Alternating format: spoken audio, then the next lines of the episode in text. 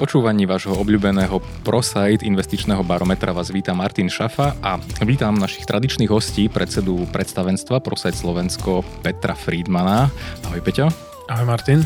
A investičného a projektového riaditeľa ProSite Slovensko Antona Ivana. Vítaj Tono. Mm, ahoj Martin. Tak pani, e, vidíme sa tu na po zhruba nejakom mesiaci dvoch. E, náš posledný diel, ktorý vyšiel vonku, sa venoval zhrnutiu e, toho roku minulého, teda roku 2023, ktorý bol rokom trhových extrémov a bavili sme sa teda aj o rôznych čiernych labutiach a podobne. A v dnešnom barometri by sme si teda prešli, čo sa udialo na trhoch od začiatku tohto roku. Nahrávame to 19. februára, tak skúsime pokryť teda ten prelom januára a februára. Poďme teda rovno na to. Um, pani, koncom, koncom januára sa teda uskutočnilo zasadnutie Americkej centrálnej banky, teda toho, toho známeho Fedu 30. a 31. januára. Tak e, čo sa tam udialo? A hm, sú nejaké novinky ohľadom úrokových sadzieb? Peťo, ak môžem dať slovo tebe. Uh-huh. Tak v zásade uh, investori upierali svoj zrak na toto stretnutie hlavne z dôvodu, že sa chceli dozvedieť, eh, či Fed zamýšľa znižovať úrokové sadzby už na zasadnutí v marci. To zasadnutie v marci inak má byť, že začiatkom marca, takže to bolo v zásade rel- relatívne krátke obdobie, cirka mesiac od konca januára do hneď začiatku marca. No a uh, Jerome Pavel hm, schladil očakávania trhu, v zásade povedal, že uh, tie výsledky sú, sú fajn, dokonca tam boli na ňo aj otázky smerom ku tomu soft landing, ktoré tu už viackrát skloňujeme, čiže tomu tzv. mekému pristátiu. Čiže či sa podarí skrotiť infláciu bez toho, aby sa vyvolala nejaká recesia hm. a vysoká nezamestnanosť, tak v zásade Jerome Pavel povedal, že vníma, že trh práce sa dostáva do oveľa lepšej rovnováhy, že stále je veľmi silný a na druhej strane ale nedochádza k nejakej významnej nezamestnanosti. A, no a že tie dáta sú dobré, ale že na to, aby mohol Fed sebavedome znižiť e, sadzby, tak je potrebné, aby tých dát bolo viac. Čiže vyjadril sa, že ani není nutné, aby nevyhnutne tie dáta boli ešte nejaké, že lepšie, ale minimálne, aby došlo k e, potvrdeniu tých dát, ktoré sa, sa ukazovali teda do toho januára a že to by mohlo dať komisii dostatok sebavedomia na to, aby úrokové sadzby začali znižovať. Pričom spomínal, že v zásade v tomto sú jednohlasní, že teda vnímajú, že bude potrebné sadzby postupne potom znižovať. Avšak viac menej sa vyjadril, že, že v tom marci nikto z členov tej komisie Fedu neočakáva, že by sa mali úrokové sadzby znižovať. Takže na to Samozrejme trhy zareagovali negatívne, pretože mnoho analytikov alebo hlavne teda skôr investorov, špekulantov vsadzalo na to, že k tomu zniženiu by mohlo dojsť už v marci. To samozrejme sa, ho, sa teraz rozprávame o tej situácii, ktorá bola toho 30. 31. januára, lebo od vtedy do dnes sa ešte udiali ďalšie veci, ktoré vniesli viacej svetla do toho, aká môže byť trajektória v zmysle tých základných úrokových sadzieb, ale k tomu sa asi dostaneme za chvíľku. Mm-hmm, k, tomu, k tomu sa určite dostaneme, čiže uh, to, čo očakáva celý svet, alebo na čo sa teda tešia aj investori, ale aj hm, bežní ľudia, ale zároveň aj firmy, teda to zníženie úrokových sadzieb, uh, malo by k nemu dôjsť niekedy teda v priebehu druhého kvartálu, tretieho kvartálu, alebo aký bol ten postoj mm-hmm. Fedu? Mhm. Tak v zásade Fed uh, rozprával o tom, že, že skôr to vidí niekde v lete.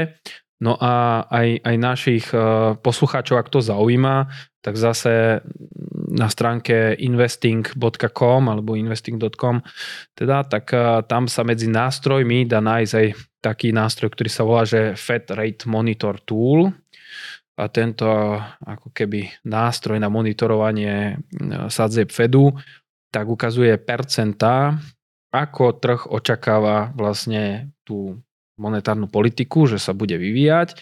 Dá sa to čítať samozrejme na základe toho, ako sa investori hedžujú alebo nehedžujú, čiže aj na základe akoby obchodovania s opciami, s futures kontraktami. No a tam potom bolo aj, aj vidieť, už teraz trošku zase predbehnem ďalej, že, že nie len po tom zasadnutí Fedu, ale aj po zverejnení tých inflačných čísel, že tá pravdepodobnosť toho, že by sa v marci mohla, mohla sadzba znižovať, tak je teraz, že 9% a pravdepodobnosť toho, že ostane sadzba rovnaká je, že 91%. To znamená, že tam je to ako viac menej isté. V máji pravdepodobnosť, že by, že by Fed znížil sadzbu o 25 bazických bodov, respektíve 0,25%, tak je 35% aktuálne, pravdepodobnosť, že zostane tá sadzba tam, kde je ešte aj v máji, tak je dnes 61,9, čiže skôr 62%. No a reálne teda trhy v júni očakávajú, že tam by mohlo dojsť k tomu zníženiu, tam tá pravdepodobnosť toho, že sa o tých 25 bazických bodov pohnú sadzby dole, tak je aktuálne 51%.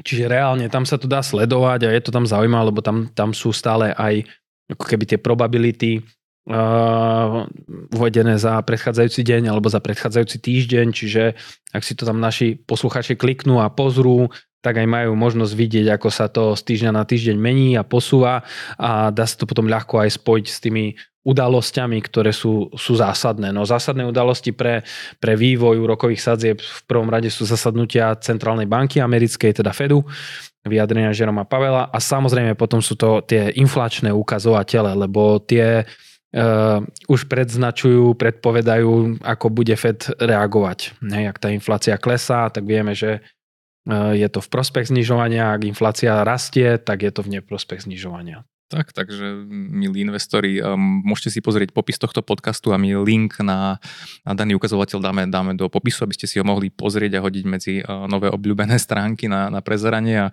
určite teda vychádzame aj z toho, že v histórii, pokiaľ došlo k nejakému znižovaniu úrokových sadzieb, tak tie akciové trhy na to reagovali pozitívne, čo by mohlo byť nejakým motorom pre, pre, pre rast tohto ročných trhov, ale k tomu... Tu len doplním, no, len veľmi doplním, rýchlu reakciu, ne? že, že uh, ono to veľmi záleží. Hej, že znižovanie úrokových sadzieb, ak je vlastne uh, bez toho, aby bola nejaká významná kríza, recesia, tak áno, akciové trhy na to reagujú potom významným rastom akcií.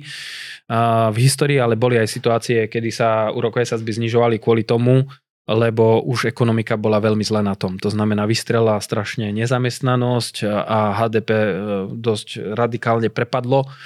A v tomto momente potom Fed začal znižovať, ale to už trhy sa snažili zaprajsovať to, že, že OK, síce sa zbídu dole, ale uh, tie zisky a obraty firiem pôjdu dole ešte viac. Jasne, Hej, čiže čiže tam, tam, mhm. tam, tam je veľmi dôležité nie len to, že či sadby idú dole, ale aj to, že či teda mm, sadby budeme znižovať za, za scenáru toho soft landing, jemného pristania, alebo uh, či sa znižujú sadzby preto, lebo mm, v ekonomike je naozaj že pohroma a tie trhy teda potom už nebudú môcť akože price, len to, že OK, nižšie sázby, tak môžeme si dať akože vyššie PI, čiže môžeme preceniť tie, tie firmy na, na vyššiu hodnotu, ale oni tam budú sa snažiť potom aj započítavať to, že ktorý segment o, o akú veľkú časť tržieb alebo ziskom môže prísť z dôvodu vysokej nezamestnanosti, nižšej kúpy schopnosti obyvateľstva a tak ďalej. Hej. Čiže mm. To je veľmi dôležité. Jasné, ďakujem, ďakujem veľmi pekne. Čiže momentálne skrátka Fed čaká na to, ako sa bude tá inflácia v prvom rade vyvíjať ďalej a že či ten trend, ktorý, ktorý nastal, bude pokračovať. To no, ak, ak môžem pri tej inflácii, keď sa zastavíme, tak aký je ten aktuálny stav v Spojených štátoch a aký je možno v porovnaní s Európou, respektíve aký to má potom aj vplyv na, na akciové trhy? Uh-huh. Minulý týždeň vyšli dáta v Amerike ohľadne inflácie za, za január 2024 a tá inflácia teda skončila na, na úrovni 3,1%, s tým, že predpoklad bol na úrovni 2,9%, čo automaticky a, spôsobilo teda nejaký pokles na, na akciových trhoch, lebo investori si to premietli do, do nejakého možného zníženia úrokových sádzieb. A pokiaľ je inflácia vysoká, tak aj tie očakávania investorov ohľadne možného znižovania sa, sa úrokových sádzieb sa posúvajú na neskôršie obdobie, tak ako Peťo spomínal, teda už videli sme to v marcovom teda zasadnutí, alebo teda v prípade v majom alebo v júnovom, že tá pravdepodobnosť sa posúva jednoducho na, na neskôršie mesiace tohto roka. A každopádne teda, čo je ešte veľmi dôležité, je jadrová inflácia alebo vývoj jadrovej inflácie, respektíve inflácie, ktorá, ktorá neberie do úvahy volatilné ceny potravín a energií. Tá skončila na 3,9%. Tam teda použijeme pojem, že také, je, tá inflácia je taká sticky, je lepkavá a nalepila sa. Pokiaľ sa ona raz nalepí, tak, tak veľmi ťažko sa, sa odliepa do budúcna. Chemia. Chémia, presne tak. Takže a, Nie je to aj, také, to je aj vzhľadom k tomu, ak, aký je vývoj inflácie, tak, tak investori svoje očakávania ohľadne znižovania úrokových sadzieb jednoducho posúvajú na k tomu, k tomu začiatku druhého, druhého pol roka tohto roka, alebo teda tretí, tretí štvrtý kvartál, kde jednoducho tie, tie očakávania sú už oveľa väčšie. A je ešte veľmi dôležité povedať, že, že mm, o znižovaní úrokových sadzieb sa tu už bavíme teda nejaký čas a v veľkej miere to znižovanie úrokových sadzieb je zapresované v tých cenách. Čiže aj keby teda došlo k nejakému postupnému znižovaniu úrokových sadzieb, a je veľmi pravdepodobné, že to, s čím trhy počítali, je už započítané v, v akciových indexoch. Ak by sme chceli, aby ten trh rastol významnejšie, aby, aby dostal ďalší katalizátor toho, toho svojho rastu, tak by to zníženie úrokových sadzieb malo byť väčšie, ako, ako, ako boli zapracované očakávania investorov v akciovom trhu. Inými slovami, ak, ak investori očakávali zniženie úrokových sadzieb o 1 a 1,5% v roku 2024 a Fed by znižil rokové sádzby napríklad o, o 2%, tak, tak toto by mohol byť ten akože katalizátor toho, že, že prečo by akcie mohli, alebo akciové indexy by mohli rásť aj, aj v roku 2024. Jasné, ja medzi tým akurát rozmýšľam nad tým, že, že, že z toho politického hľadiska, že či môže byť nejaký záujem pred prezidentskými voľbami alebo v okolí prezidentských volieb zo strany Fedu niečo robiť s úrokovými sadzbami cieľne kvôli uh, blížiacim sa voľbám. Hm.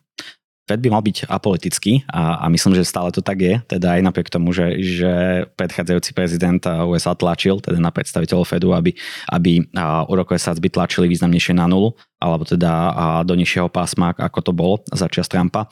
A, a to len logicky teda každý ten prezident, ktorý, ktorý je zvolený, má tendenciu byť zvolený aj v ďalšie a volebné obdobie.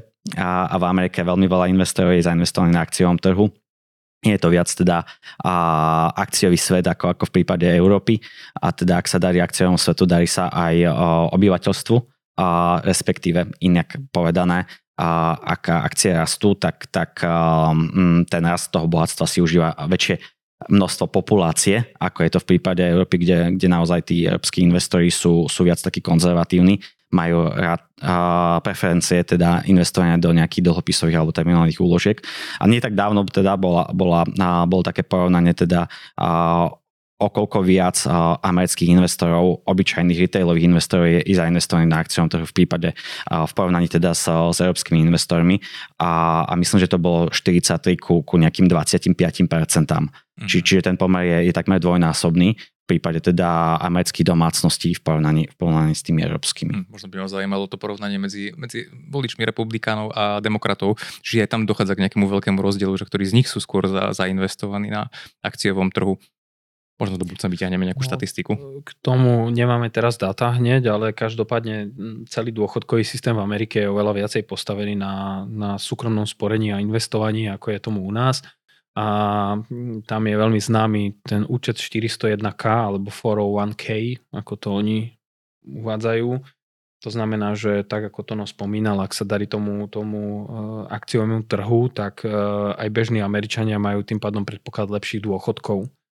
Uh, to znamená, to je podobne ako u nás druhý pilier, ale u nás ten druhý pilier bohužiaľ je teda na okraji záujmu a teraz aj po zásahoch e, našej novej vlády, tak, tak zase vlastne strátil príspevky a má sa vrátiť teda ten príspevok na 4%, čo vieme, že, že je zase významný odliv uh, kapitálu. Čiže um, tí Američania to sledujú viacej. No, ale, ale áno, akože tam by sme boli v rovine nejakých špekulácií, ako oficiálne je to tak, že Fed je politická inštitúcia, ktorá teda stojí mimo tej politickej moci na druhej strane tie, tie tlaky, či už e, také otvorené, ako robil Trump, alebo na pozadí nejaké existovať môžu, ale, ale my sa držíme toho, toho vecného popisu. Mm. A, a poďme teda si vecne popísať tú situáciu v Európe. OK. Čo sa týka inflácie v Európe, tak, tak tá skončila za január nižšie ako v Amerike. Bola na úrovni 2,8%, ak sa bavíme o eurozóne. A konkrétne na Slovensku tá inflácia za január 2024 skončila na úrovni 3,9%, z decembrových 5,9 bol to slušný pokles. Každopádne patríme medzi krajiny, ktoré v eurozóne stále majú najvyššiu mieru inflácie. Už sme sa to o tom viackrát bavili, že, že jednak je to veľkosťou krajiny, blízkosťou ukrajinského konfliktu, cien energie a podobne. Čiže, čiže toto sú veľmi v krátkosti teda dôvody, prečo, prečo tá inflácia na, na Slovensku je, je naďalej teda vyššia ako v prípade ostatných krajín eurozóny. Každopádne ten vývoj na oboch stranoch, stranách Atlantiku je, je rovnaký a, a to znamená, že, že tá inflácia teda klesá a stále však vyššie ako je inflačný cieľ, a tak Fedu ako ECB, ktoré majú nastavený inflačný cieľ na úrovni 2%. A, avšak teda ten vývoj od druhého pol roka 2023 je jasný. Inflácia a každý mesiac, takmer každý mesiac a, a klesá.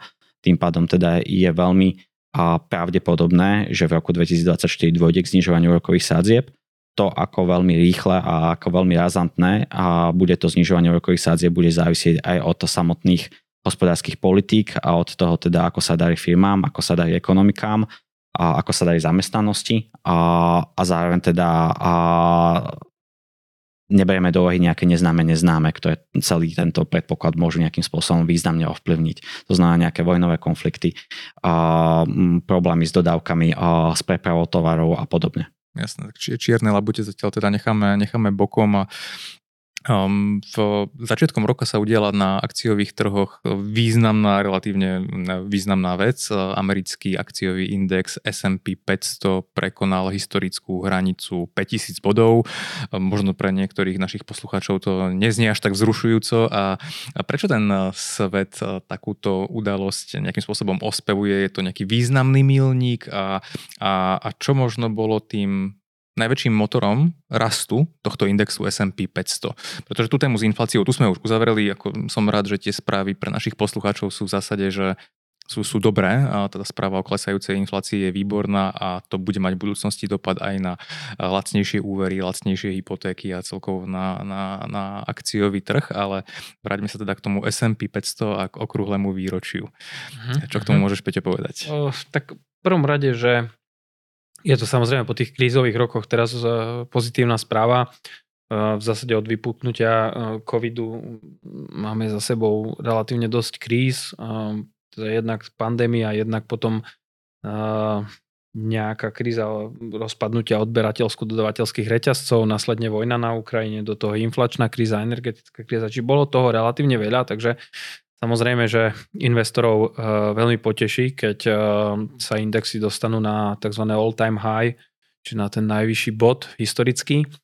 Na druhej strane treba si povedať, že, že z povahy veci, že produktivita ľudí rastie, máme v povahe nejakého výskumu vývoja, stále sa zdokonalovať a napredovať, tak e, už, už len z podstaty veci to znamená, že tie trhy sa relatívne značný čas nachádzajú v all-time high, pretože e, vieme, že akciové trhy aj za posledných um, viac ako 100 rokov tak doručujú investorom to zhodnotenie niekde okolo 8 až 10% teda záleží, či sa bavíme samozrejme o nominálnom alebo reálnom zhodnotení.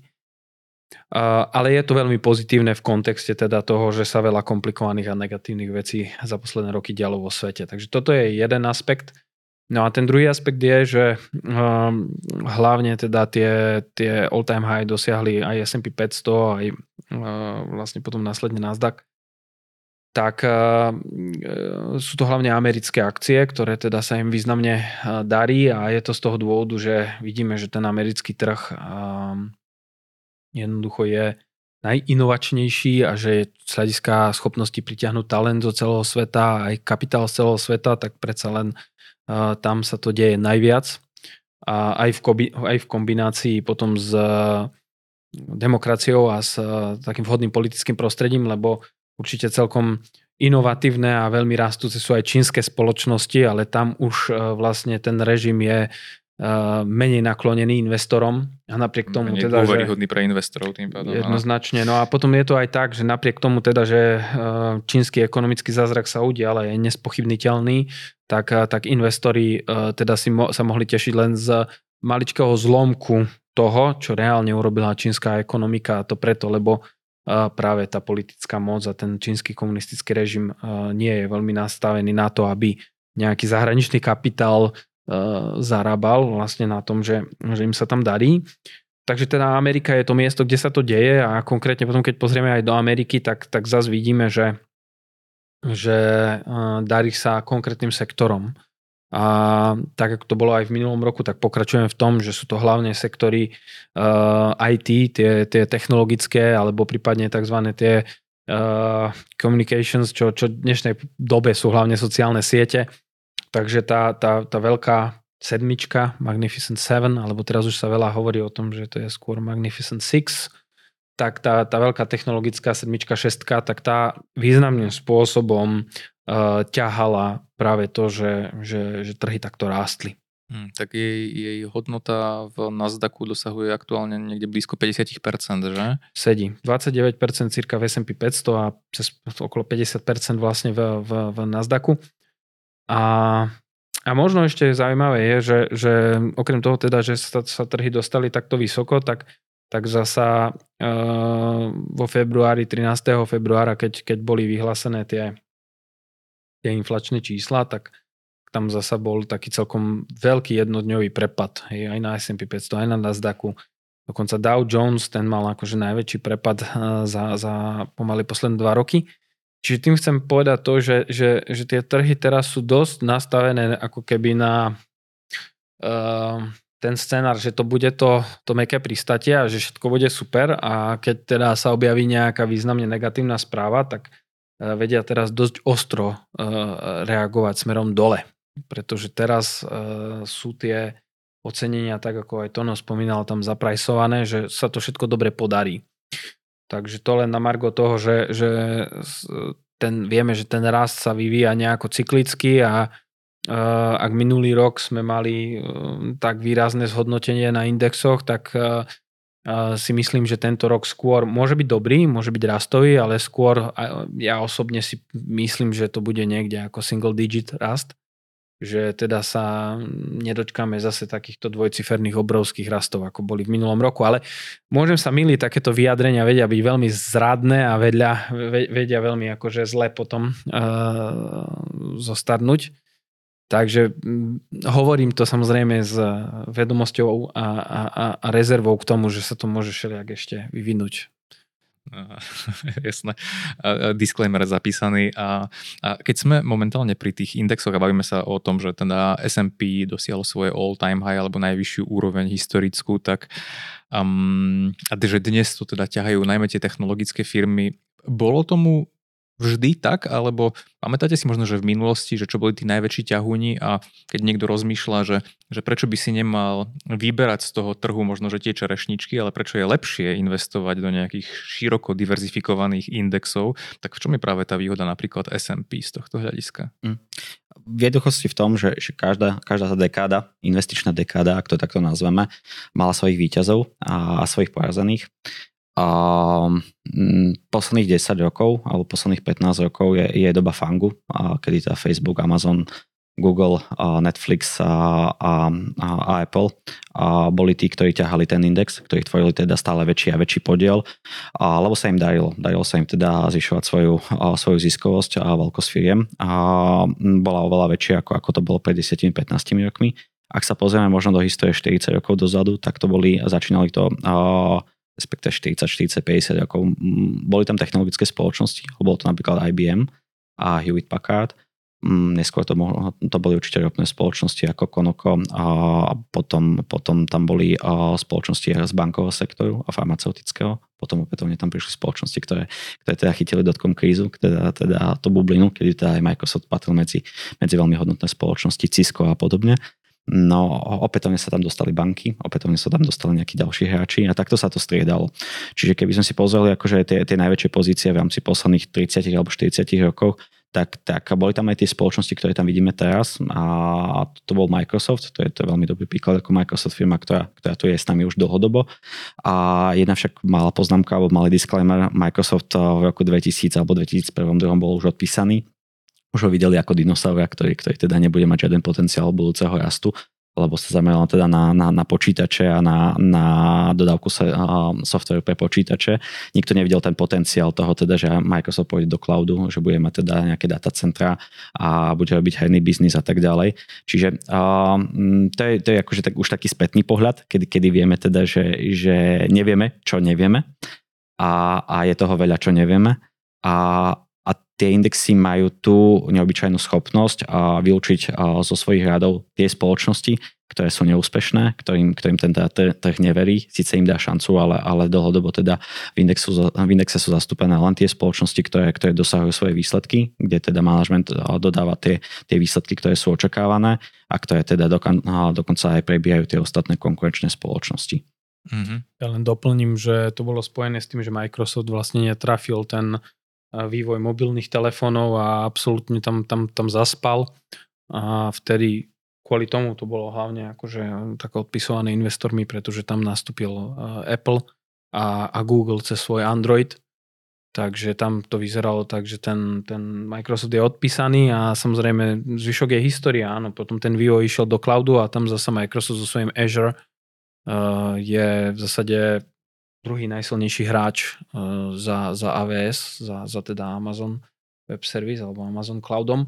Tieto veci sú z podstaty veci ako keby nepredvydateľné a um, veľký problém je, že investori častokrát reagujú, alebo takto poviem, že retailoví investori bežne častokrát reagujú na veci, ktoré už sú uh, po funuse už sú v správach a to už je, že po funuse. Hej. Čiže aj teraz akoby už analytici, čo sa týka toho, toho AI segmentu a čo sa týka akoby spoločnosti, ako je práve Nvidia alebo uh, ja neviem, uh, tie microcomputers a tak ďalej, tie firmy, ktoré teraz tam mali akože šialené, šialené skoky vo valuáciách, tak už, už teraz tí analytici presne hovoria o tom, že, že jednoducho veľmi veľa spoločností prešlo tým inovačným skokom, kedy zmenili zo svojich nejakých on-premise serverov na cloud a kedy v rámci cloudu už nakúpili proste ten hardware na to, aby boli pripravení na tú AI revolúciu že akože gro tej investície v tom segmente sa udialo,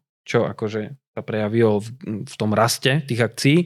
A teraz už to skôr bude o tom, že sa bude vymieňať model za model. To znamená tak, ako keď niekto mal tlačidlový mobil a potom všetci prechádzali na smartfóny, tak to bol obrovský boom, ale už teraz si ľudia nekupujú, alebo málo kto si kupuje každý jeden nový iPhone. Hej, jednoducho možno si kúpiš obmodel, že máš 13, tak si kúpiš no až 15 a potom si nekúpiš ne ďalší, ale možno až ne, neviem, nejakú 18 a tak ďalej.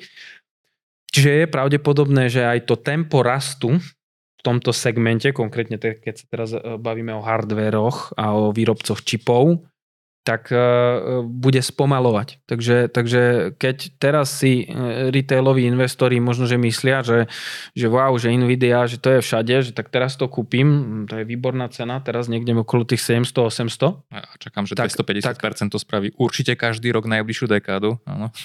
Tak, tak už to tak nebude. jasné. Um, OK, um, Skúsme ešte možno, že v, v závere dnešného podcastu sa trošku dotknúť cien komerčných nehnuteľností v Spojených štátoch, v Európe, pretože vplyvom aj tých vyšších úrokových sadzieb by dávalo logiku, že, že niektoré z týchto fondov môžu byť precenené smerom nadol. Deje sa to momentálne v Spojených štátoch alebo v Európe? Aká je tam situácia? Prepač Martin, ešte len jednu poznámku rýchlu k tomu, čo sme a potom môžeme k tým nehnuteľnostiam, lebo to považujem tiež celkom za dôležité, že, že, že stále ešte e, sa teda deje to, že, že v tej Amerike vlastne uh, tá, ten ťah toho trhu je, je na tých technologických spoločnostiach, teda už ani nie tak tej, tej veľkej sedmičke, nakoľko e, Tesla posledný rok nemala veľmi dobrý a ani teraz tie výsledky, ktoré boli zverejnené, tak neboli nejaké akože super, super slávne. Tam došlo relatívne k e, spomaleniu toho, toho rastu, kde mm, v zásade mm, Eh, ten rast posledného kvartálu bol len nejaký 3%, keď porovnáme Q4 2022 a Q4 2023 teda. A, a teda aj, aj ten celkový rast eh, na, na tržbách vlastne spomaľoval. iba na 15% sa teda podarilo uh, Teslevý rast, um, no ale, ale významne tá ziskovosť práve spoločnosti ako je, ako je Microsoft, Google, Amazon, Meta a Apple a samozrejme Nvidia, tak tieto spoločnosti významne potiahli vlastne akože celé S&P 500 a to z toho dôvodu, že, že vlastne kombinovanie, keď to akože zrátame, tak ich zisk rastol nejaký 63%, kde, kde zisk ostatných uh, firiem klesol 8,6 a spolu tým pádom oni vlastne zabezpečili to, že aj ziskovosť celého S&P 500 zrastla o 1,6%. Hej. Ale je to vďaka tomu, že, že práve tieto spoločnosti Nvidia, Meta, Alphabet, čiže Google, Amazon, Microsoft, Apple, uh, tak, tak ťahali tú ziskovosť. Čiže toto som len chcel povedať, že, že zatiaľ teda ten, ten rast nie je široký, ale na druhej strane, aj keď som spomínal tú Teslu, tak, tak uh, potom je veľmi veľa akože cyklických odvetví, ktoré uh, vedia významne ťažiť z nízkych úrokových sadzieb alebo zníženia úrokových sadzieb. V zásade všetko, čo si ľudia kupujeme na dlh, čiže napríklad tie automobily, ktoré idú na leasing alebo čokoľvek ohľadom, ohľadom e, bývania, kde veľa sa financuje cez hypotéky alebo spotrebné úvery, tak všetky tieto segmenty ekonomiky sa vedia veľmi slušne naštartovať, keď úrokové sazby klesnú. Čiže je tam ten predpoklad, že v priebehu tohto roka, ako začnú úrokové sazby klesať, tak by sa ten rást mohol rozšíriť a z toho úzkeho výseku toho amerického trhu technologického by sa teda mohol ten, ten, ten, ten rást akoby mm, objaviť a posiliť v, v širokých segmentoch aj iných ekonomiky, ako, je, ako sú len tie technológie. Tak možno ešte mm-hmm. toľko na margo tej, uh, tej Ameriky. Jasné, ďakujem, ďakujem za doplnenie, za doplnenie, to by boli určite dobré správy. Um, ak sa môžeme dostať teda k tým komerčným nehnuteľnostiam ešte. Jasné, tak asi to, no, keď chceš začať, kľudne nech sa páči. Vo všeobecnosti platí, že, že uh, ak rastú rokové sádzby, tak, uh, tak uh, komerčné nehnuteľnosti ako také zažívajú troška horšie obdobie a naopak, ak klesajú rokové sádzby, tak, tak uh, všeobecne nehnuteľnosti, nehnuteľnostiam a ich cenám sa, sa darí. Uh, má to v podstate jeden fakt na svedomí a to je teda a páka, alebo teda cudzie zdroje, ktoré sú používané pri nákupe nehnuteľnostiach. Úver. Úver, ale iným slovom úver. A keď sú peniaze lacné a úvery dostupné, tak vtedy je samozrejme väčší dopyt po týchto úveroch a logicky teda tie úvery sa premietajú do, do väčších nákupov. Väčšie nákupy spôsobujú väčšie dopity a, a ten trh rastie. A opačný scenár je, ak, ak úvery sú drahé, a ten dopyt po úveroch je nižší, logicky je menej kupujúcich a, a, a dopyt teda po nových a, nehnuteľnostiach, či na bývanie, či, a, či na komerčné iné využitie je nižší a tým pádom tá ponuka, ktorá je na trhu, si ťažšie hľada do, a, svojich dopytujúcich a ten a, rovnovážny stav, alebo teda ten stav, kedy, kedy si ponuka nájde dopyt, je realizovaný pri nižších cenách. Tým pádom teda zjednodušene a pri nízkych úrokových sadzbách sa darí viac a nehnuteľnostiam, pri vyšších úrokových sadzbách a nehnuteľnosti trpia. To, ako veľmi trpia, závisí od toho, v akom segmente sa tie, ktoré nehnuteľnosti používajú, či už sú to nejaké logistické parky, či už sú to nejaké nehnuteľnosti na, na kancelárske využitie, či sú to nejaké shopping moly, alebo nehnuteľnosti na nájomné bývanie. A rovnako tak je veľmi dôležité povedať, že, že to ako ten fond, ten ktorý fond alebo ten investor, ktorý investuje do nehnuteľnosti, využíva cudzie zdroje, a tak a ich veľkosť, tak od toho závisí a to jeho úvodzokách trpenie alebo ten vývoj v obdobiach, kedy, kedy úrokové sadzby sú vyššie a kedy sú nižšie. V období, keď úrokové sadzby sú nižšie, tak tie cudzie zdroje, ktoré, ktoré vedia byť spolufinancované alebo vedia byť v úvodzokách spoluinvestorom pri nákupe tých nehnuteľností, tak vedia investorom dodať dodatočný výnos a v prípade toho, že, že sa tá trhová situácia zmení a teda, že sadzby narastú, a tak, a, tak práve ten nárast úrokových sádzieb môže ten, ten, ktorý investor cítiť v podobe zvýšených úrokových nákladov na obsluhu svojho dlhu. Čiže je to veľmi podobné vlastne ako poznajú naši posluchači, ktorí majú hypotéky, ktorí vlastnia nehnuteľnosti. Je to veľmi podobný scenár. Je lacný, mám lacnú hypotéku, ceny sú vysoké, úvery zdraželi, sú menej dostupné. Môžem aktuálne mať nehnuteľnosť, ktorej hodnota v danom momente klesne, zníži sa, ale to neznamená, že som si ako majiteľ také nehnuteľnosti, som dosiahol stratu. Tú stratu by som dosiahol, keby som to pri tých nižších cenách predal. To isté vlastne platí pri tých investoroch, ktorí investujú do komerčných nehnuteľností, že ak OK, ak, ak dneska môžu mať niektoré z tých nehnuteľností nižšiu cenu, tak pokiaľ človek um, nepredá tú investíciu, tak je veľký predpoklad, že po ustálení úrokových sadzieb a zvýšení dopytu po kancelárskych a iných priestoroch opäť hodnota tých komerčných nehnuteľností narastie. Tak chápem, chápem to približne správne? Veľmi správne. Ten mechanizmus je v zásade rovnaký pri všetkých aktívach. Či už e, investujeme do akcií, tak aj akciový trh môže mať nejaký e, krátkodobý pokles a ako náhle tie akcie nepredám vtedy, keď e, sú akurát v nejakom prepade, tak ja nevyrobím reálnu stratu, je to v odzokách to voláme, že papierová strata. Hej. A veľmi podobne sa to správa pri dlhopisoch, pokiaľ teda sa nebavíme o tom, že by skrachoval emitent, ale, ale iba o nejakom pohybe e, v hodnote dlhopisu. A veľmi podobne je to aj takto pri týchto e, realitných fondoch. Ja tu len doplním, že to je práve e, tá nevýhoda toho, keď je nejaké finančné aktívum e, kotované alebo niekde je oceňované akože pravidelne a často, že to potom investori vidia a veľakrát ich to psychologicky dotlačí k zlým rozhodnutiam. Opačne, ak si investori, alebo na Slovensku teda poznáme, ak si ľudia kúpia byt alebo dom, pozemok, nehnuteľnosť, tak môžu maximálne tak pátrať niekde na tých e, inzertných portáloch, aké sú ceny porovnateľných nehnuteľností, ale reálne sa nestretávajú s tým, že, že pri každom otvorení internet prehliadača alebo, alebo mobilného telefónu na nich vyskočí, že a teraz je cena taká, a teraz je cena o 5% vyššia, a teraz je o 10% nižšia. Čiže neprežívajú tú psychologickú bolesť, to utrpenie, že, že moje aktívum teraz ako pokleslo na hodnote. A preto veľa ľudí nemá problém vysedieť v úvodzovkách, vyčkať ten investičný horizont a dosiahnuť mm, želané zhodnotenie. Ako Charlie Munger hovoril, že, že, že veľakrát to, to zhodnotenie, ten zisk sa nerobí v obchodovaní, ale v čakaní.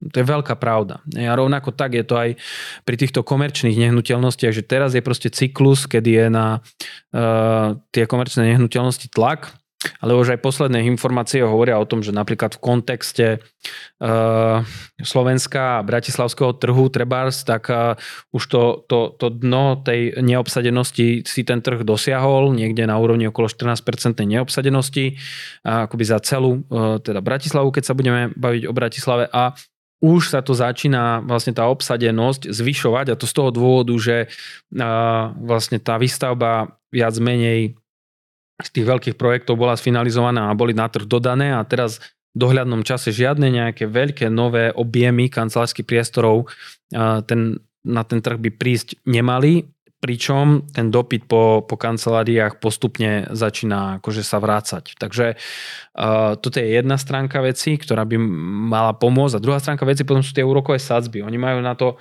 jednak ten vplyv, ktorý, ktorý, ktorý spomínal Tono a, a jednak potom sú tam ešte, ešte tzv. yieldy, to je akože nejaký požadovaný výnos, ktorý investor z danej investície chce. To môže byť trošku komplikovanejšie pre našich poslucháčov, keď to e, nebudú vidieť a keď sa to nerozpíše, ale v, jednoduch- v jednoduchosti to skúsim vysvetliť. Hej. Tam ten vzťah je úplne rovnaký, ako je aj pri dlhopisoch. A síce, že všetky požadované výnosy do investícií sa odvíjajú od toho, ako nastaví e, centrálna banka túto základnú úrokovú sazbu. Ako vieme, tá je teraz v rámci Európy na úrovni 4,5%. No a e, v zásade vzrástla významným spôsobom v zásade z nuly na, na, na tých 4,5%. No a e, logicky, keď investori majú možnosť svoje peniaze tým pádom umiestniť aj na terminované vklady alebo do, do štátnych dlhopisov s veľmi zaujímavým zhodnotením, tak budú investori tým pádom požadovať, aby aj nehnuteľnosti, keď ich majú nakúpiť, tak aby aj tie nehnuteľnosti niesli o niečo vyšší výnos ako tie v úvodzovkách nízkorizikové alebo bezrizikové investície do dlhopisov tých najväčších štátov.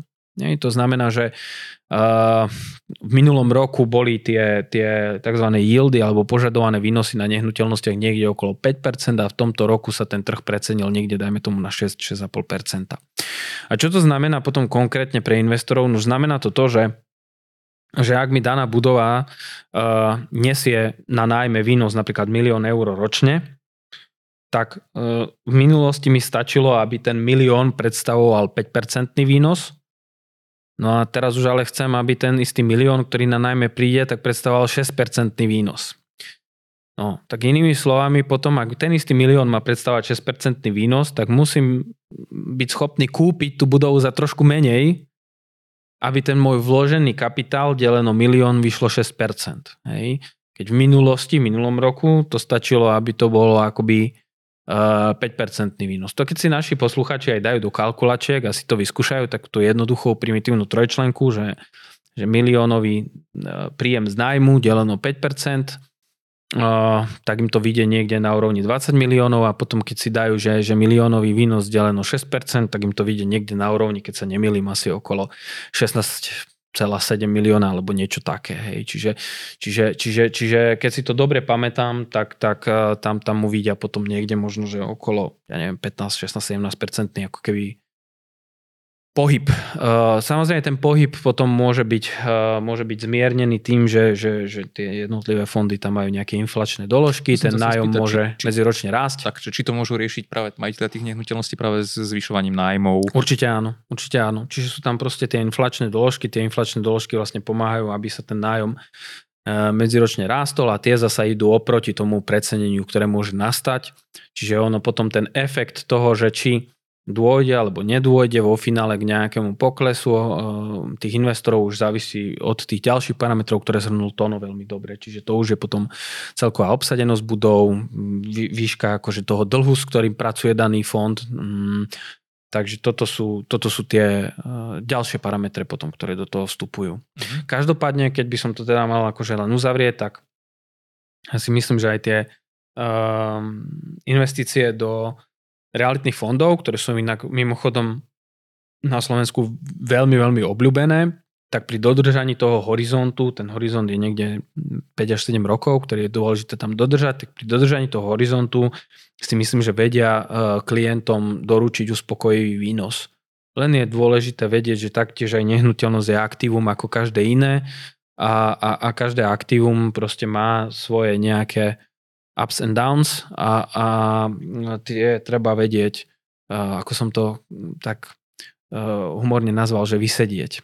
Že treba naozaj dodržať ten investičný horizont a, a tam si stále spomenúť na to, že, že naozaj ľudia, ktorí treba majú, ako som spomenul, tie pozemky byty a, a držia ich dlho, pretože nikto im nedáva pred očí každý deň, že a teraz máš takú hodnotu a teraz takú a teraz hen takú tak, tak úplne v kľude, bez nejakých veľkých drám sú schopní držať takéto aktívum ľudia aj, aj uh, možno, že 10 rokov viac a, a, tým pádom dosahujú tam zaujímavé zhodnotenie. Mm, jasné, no minimálne my to teda budeme určite sledovať a, a budeme vás určite informovať o nejakých novinkách, tak pani, ja vám ďakujem veľmi pekne za, za zhrnutie toho, čo, to, čo sa teda udialo na trhoch od nového roka. A pokiaľ ste niektorým z týchto pojmov nerozumeli, ktoré tu dneska opäť lietali sprava zľava, tak odporúčam vypočuť si našu minisériu investičných pojmov ľudskou rečou, a, aby, aby aby to bolo zrozumiteľnejšie a ďakujem teda ešte raz páni za návštevu. Ďakujeme pekne. Ďakujeme. A ďakujeme teda spoločnosti ProSite pod zaštitou, ktorej vzniká aj tento podcast z dielne na rovinu online. A ďakujem pekne za vypočutie a prajem všetkým pekný deň. Majte sa. Ahojte. Ahojte. Ahojte.